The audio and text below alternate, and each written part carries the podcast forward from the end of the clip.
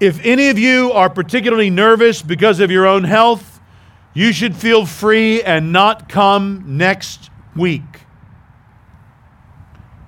That was just a little line and my last sermon to you from Ezra back on March the 8th. And a lot of you felt free not to come that next week. Remember back in those days of heated, indoor, crowded public worship with lots of singing and childcare provided?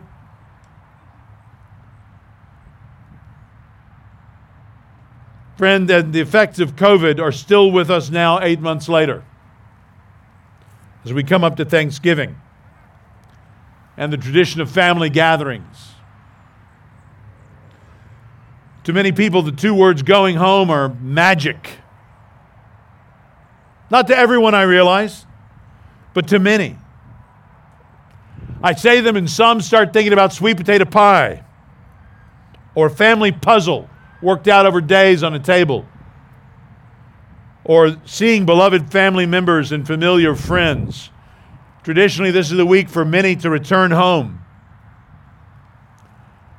But then this is 2020, isn't it? So for many, we'll remember last year's visit and we'll look forward to next year's. The book of Ezra is a wonderful account of God bringing his people home. Back in Deuteronomy, when Moses was kind of dropping the people off in the promised land, he warned them that if they disobeyed, God would scatter them again. And they disobeyed. And they were scattered.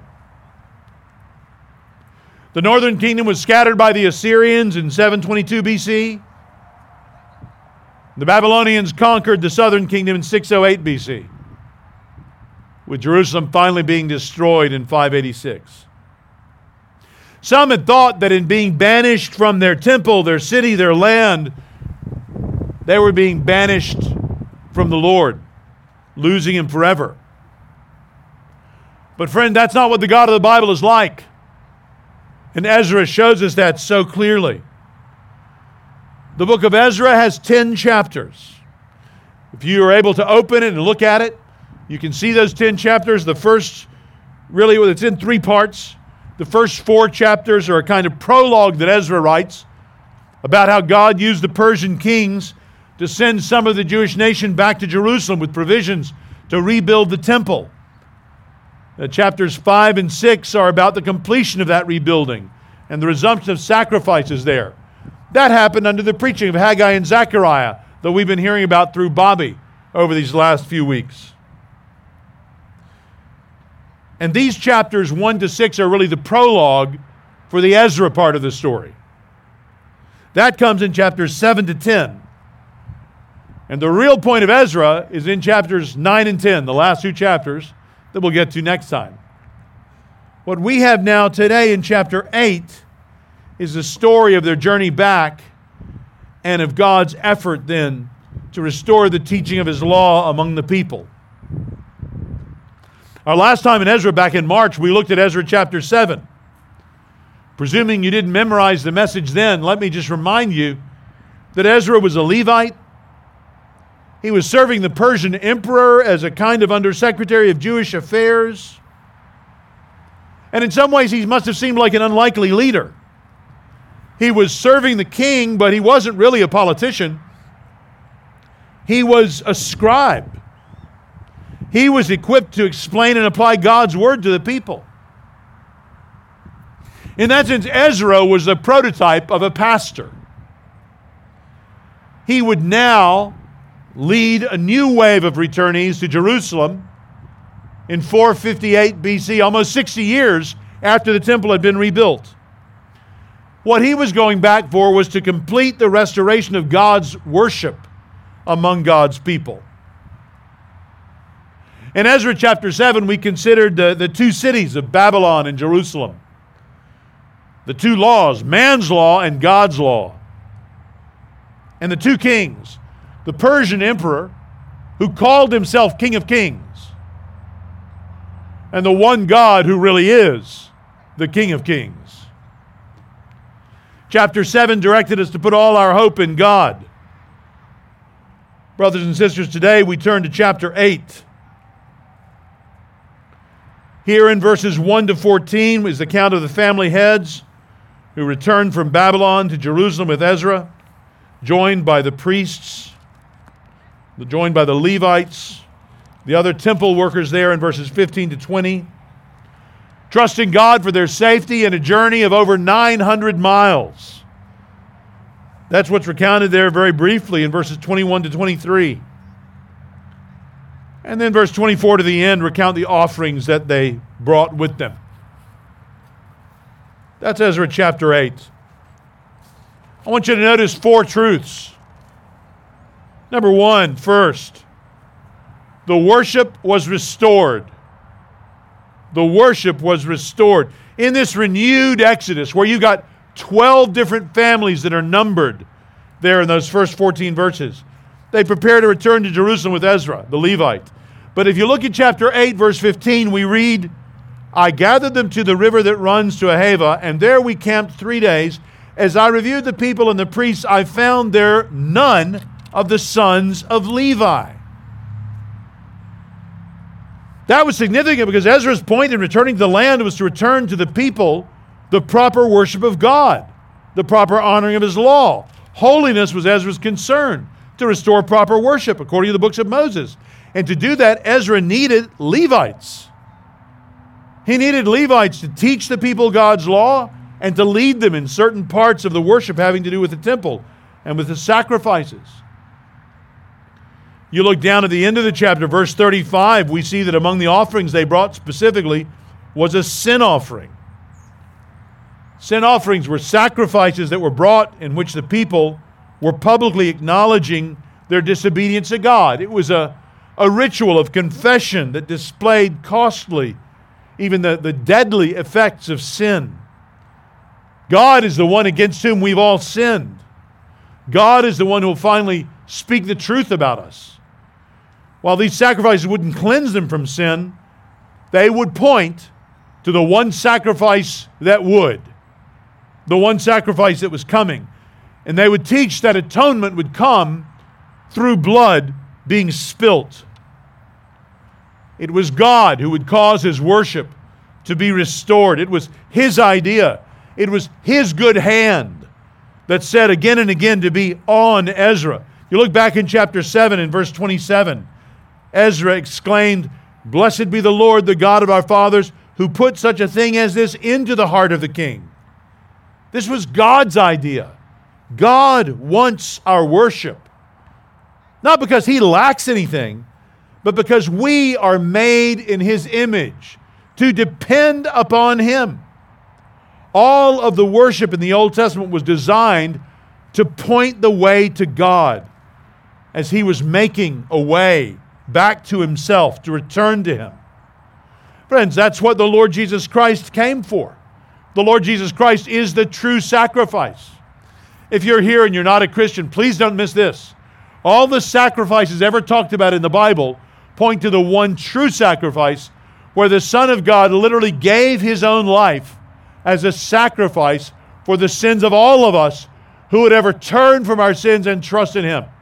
God raised him from the dead and he presented his sacrifice to his heavenly Father who accepted it. And he calls us all now to stop sinning, to stop relying on our own strength, and to turn and believe in Jesus, believe his message, trust him for forgiveness and new life. If you want to know more about what that means, you got to be in one of the best parks in DC today. Talk to somebody afterwards. You can stand six feet from them and still hear the gospel. Tell them that you want to know more about what it would mean for you to trust in Christ. Or come find me up here afterwards. I'll try to hang around this picnic table for a while. Come talk to me about what that would mean for you to become a Christian. Listen to Ezra's recounting of the temple priests who were returning with him and what they were to do here in chapter 8, beginning at verse 24. Then I set apart 12 of the leading priests Sherebiah, Hashabiah, and ten of their kinsmen with them. And I weighed out to them the silver and the gold and the vessels, the offering for the house of our God, that the king and his counselors and his lords and all Israel there present had offered. I weighed out into their hands 650 talents of silver, and silver vessels worth 200 talents, and 100 talents of gold. 20 bowls of gold worth 1,000 darics, and two vessels of fine, bright bronze as precious as gold. And I said to them, You are holy to the Lord and the vessels are holy, and the silver and the gold are a freewill offering to the Lord, the God of your fathers. Guard them and keep them until you weigh them before the chief priests and the Levites and the heads of the fathers' houses in Israel at Jerusalem, within the chambers of the house of the Lord. So the priests and the Levites took over the weight of the silver and the gold and the vessels to bring them to Jerusalem, to the house of our God. So priests with their silver golden vessels, offerings coming into the house of the Lord in Jerusalem. All of these were part of God's worship being restored. For us today, we are waiting for our public worship to be restored. Most fundamentally, our public worship is ahead of us, it's in heaven. And we participate in it wherever we are whether we're in a building or in a pavilion or in a field outside, regardless of our location. It's what we're doing right now when we're stopping our mouth and opening our ears and giving attention to God's Word. Personally, we are to be involved in God's worship every day of our lives as we present our bodies as living sacrifices, not to be killed in an earthly temple, but to be lived out in our homes and offices, with each day that God gives us, even under the most challenging circumstances.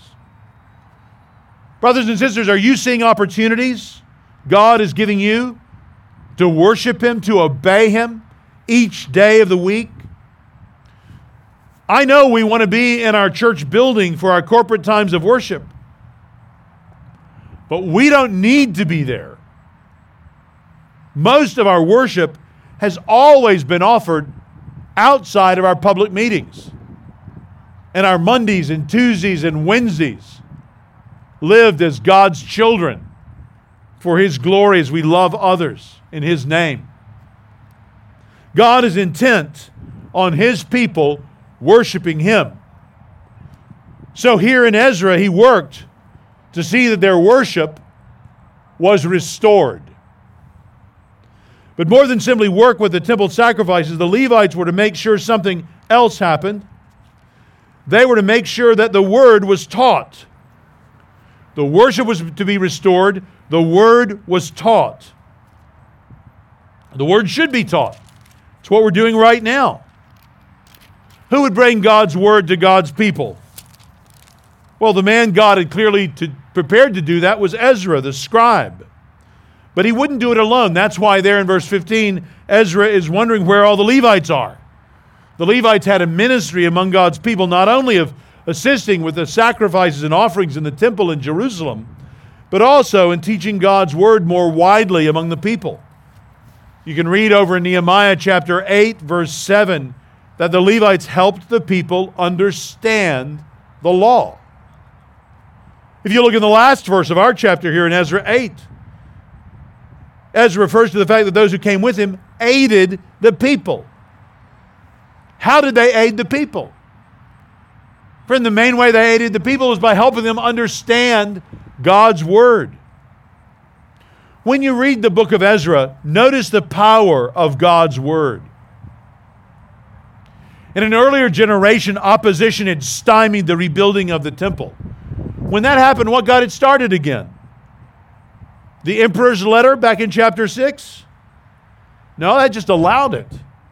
It was the preaching of God's word from Haggai and Zechariah that met the opposition and defeated the discouragement of God's people and got the temple rebuilding started again. It's what we were hearing about last week from Zechariah, what we hope to hear about again next week. Don't underestimate the power of the Word of God. Or in chapter 9, when their sin is going to be exposed. Look how God's people are characterized. Chapter 9, verse 4 they are those who trembled at the words of the God of Israel. Friend, are you wondering this morning how you can come to better know God's Word? How you can come to better know His truth? How you can keep on living? Turn to the Word of God. Read it. Hear it preached.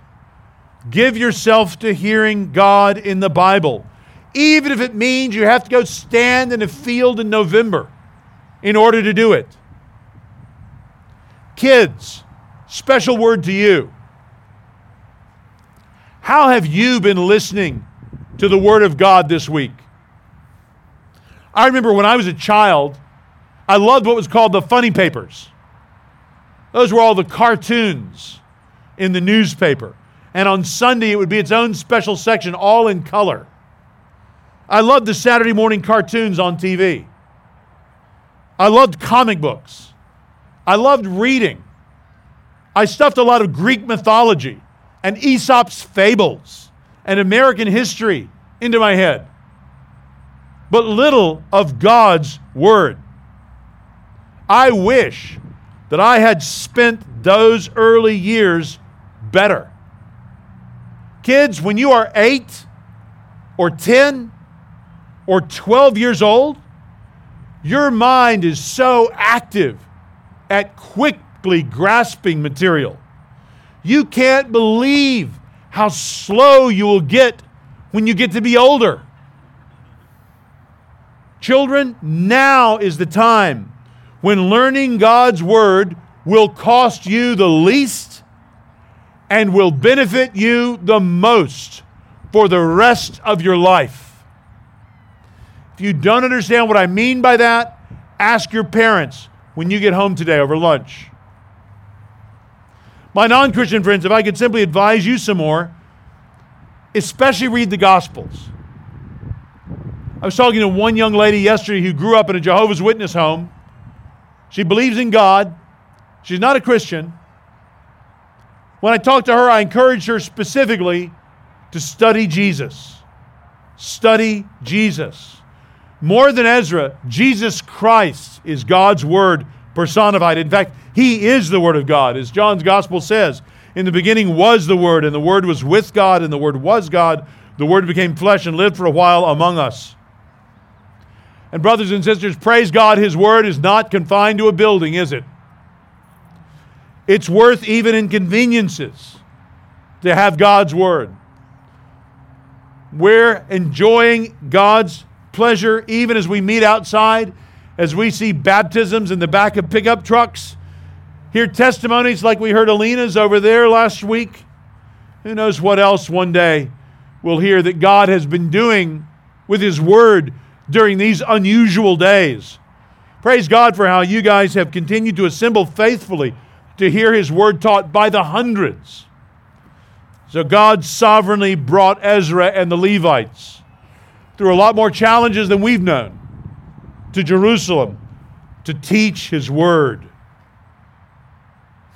Even more than that, than the fact that these people were there to help, notice number three, their way was protected.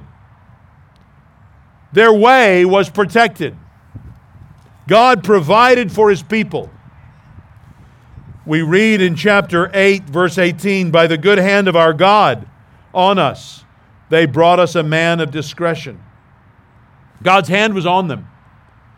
Their worship was restored, the word was taught, and their way was protected. Back up in chapter 7 in verse 6, we see the phrase, the hand of the Lord his God was on him.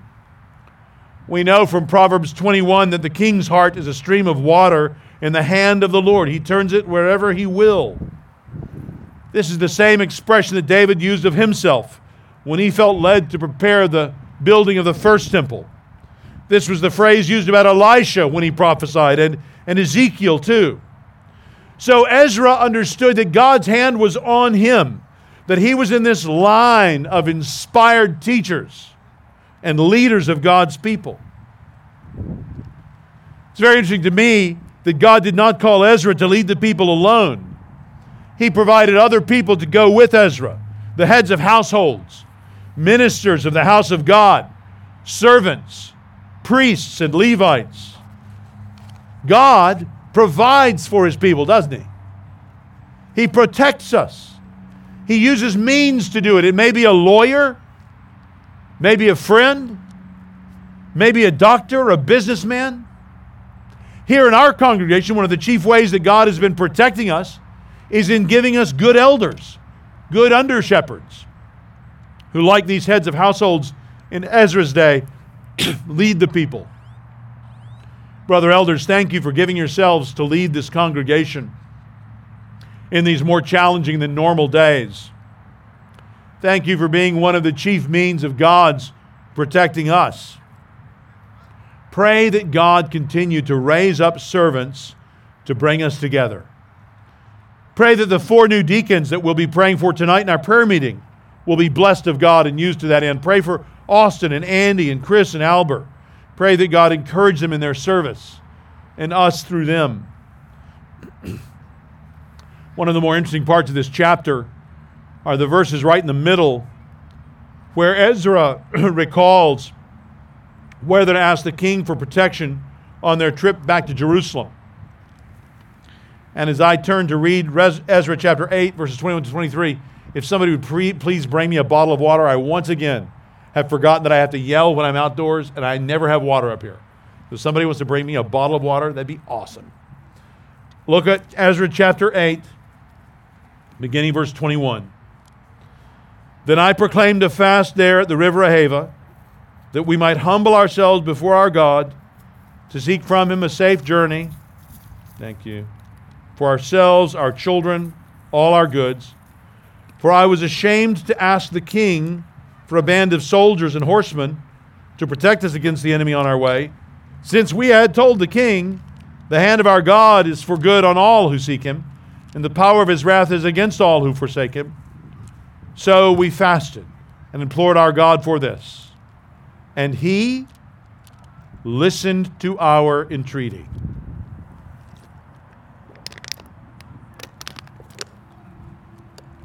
Friend, God's sovereignty was being bent to protect his people.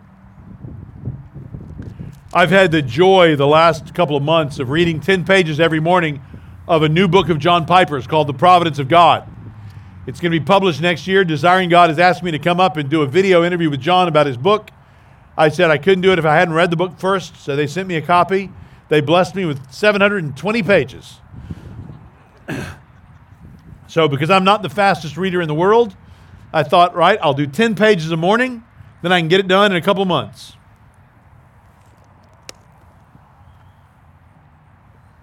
It's a marvelous book. It recounts God's sovereignty.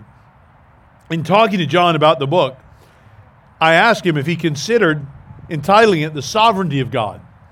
and he said he wanted to show that God's sovereignty was being used for his people's good. So he called it the providence of God. Isn't that what we're seeing here in Ezra?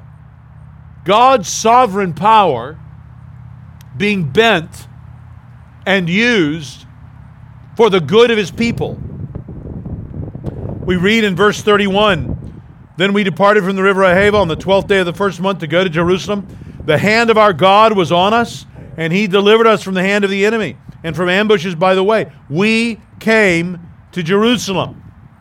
Brothers and sisters, how have we known God's good hand on us as a church?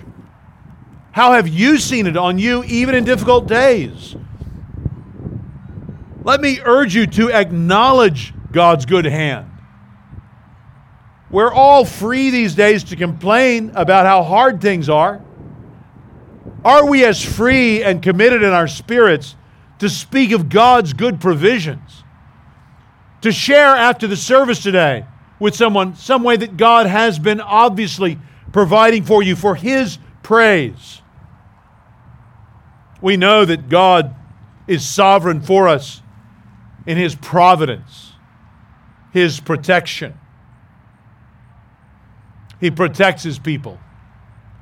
And of course, number four, God's promises were kept. God's promises were kept. What was God doing in his providential care for his people? He was keeping his promises. He was keeping his promises. The Lord had said through Moses back in Deuteronomy 30, well, in 29, he had said, Listen, if you all become idolatrous and you break your covenant with me, I'll scatter you to the four winds of the earth. And you might think that'd be the end of it. But then in Deuteronomy chapter 30, verse 3, we read, Then the Lord your God will restore your fortunes and have mercy on you.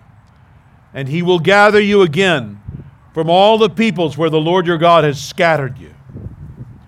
Friends, Ezra is the story of God fulfilling that promise from Deuteronomy 30, verse 3. He's bringing them home as he said he would. The purpose of God calling his people was to bring out a people from the nations to be his very own, to reflect his character. He was preparing them ultimately for the coming of the Messiah.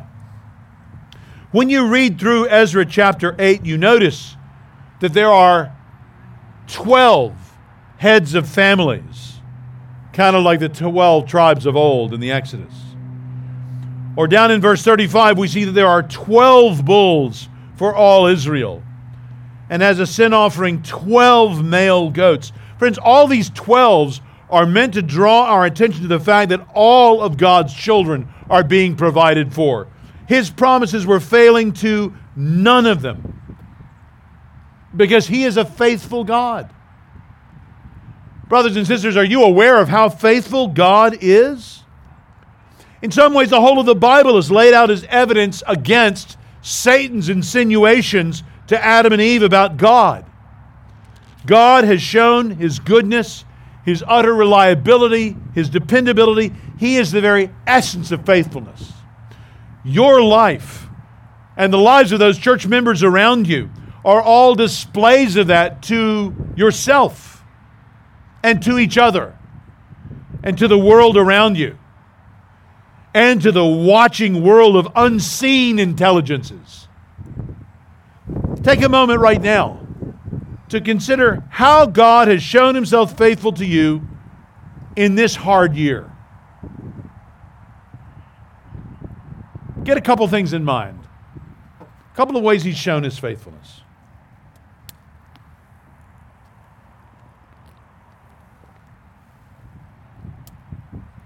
It's interesting when we read the accounts here in God's Word, we see that our sins don't make God unfaithful to his own plans. I've kind of wondered why no Levites turned up to help Ezra when the mission was announced. Why does he have to go notice there aren't any and go looking for them? I don't know the answer to that. But I do notice that in the end, God got them there. God got those Levites there to teach his word. Friends, our sins may call down God's judgment, but they will never make God unfaithful to what he's told us about himself and his word. Our God is faithful. If he has promised he will do something, he will. He always has, and he will never fail. This might be part of the promise in everything from the prayers in our lives that seem to go unanswered for a while, all the way to the long promises in the Bible for the Messiah's first coming that his people waited for for centuries, and now his promise of his return. You see what God is doing. In all of these exercises, God is demonstrating his trustworthiness, even as he teaches us to trust him again. We see his faithfulness supremely to us. Where in the Bible? In the cross, where God provides what we most need and would be most impossible for us to give to ourselves. Here in Ezra, we see God's promises were kept. Verse 35 At that time, those who had come from captivity the returned exiles offered burnt offerings to the God of Israel. So, friends, it, it's happened. The worship was restored, the word was taught, their way was protected. God's promises were kept. Now, this world is not our home any more than this field is.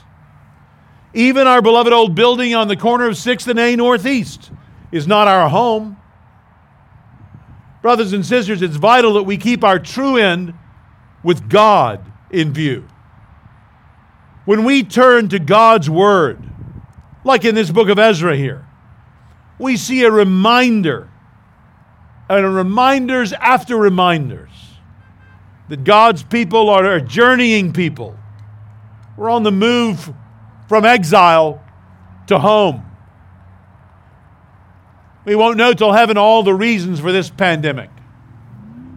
But one of them may be that you and I stop seeing things that God never meant to be our permanent home as our permanent home.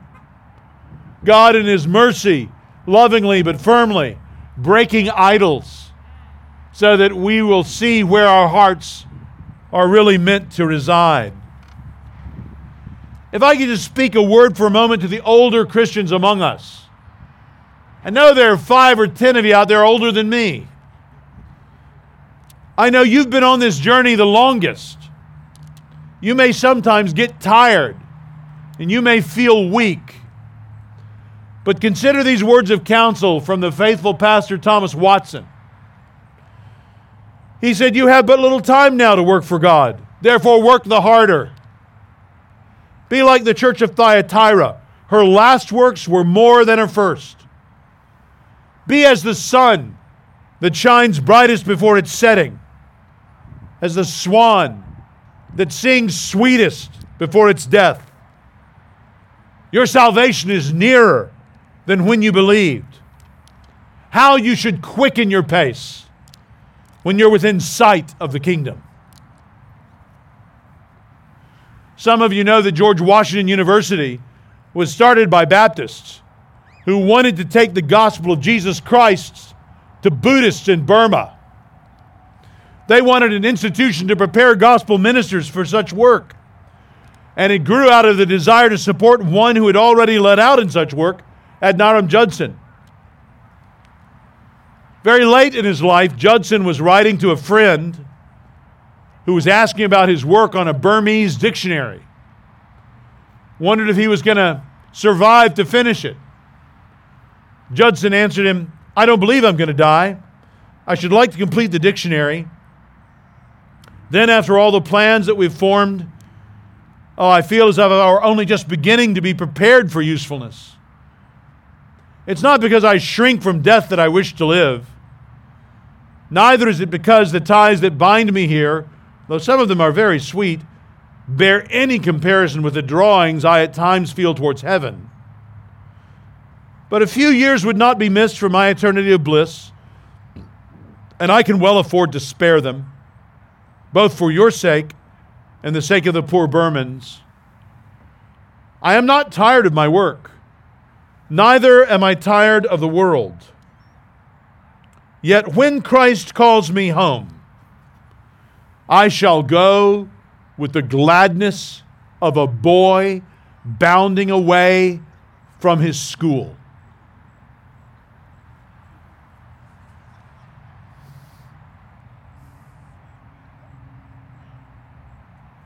Brothers and sisters, that's the gladness that we know as we head home to our Father's house, even from the midst of an outdoor gathering in a field. This world is not our home. Finally, even the family home that many of us won't be able to go to this Thursday, that's not our true home. God is calling us to our true home. And these meetings we have to begin each week Remind us afresh of our goal, our direction, and what God has set out to do, He will accomplish. He will bring us home. Let's pray.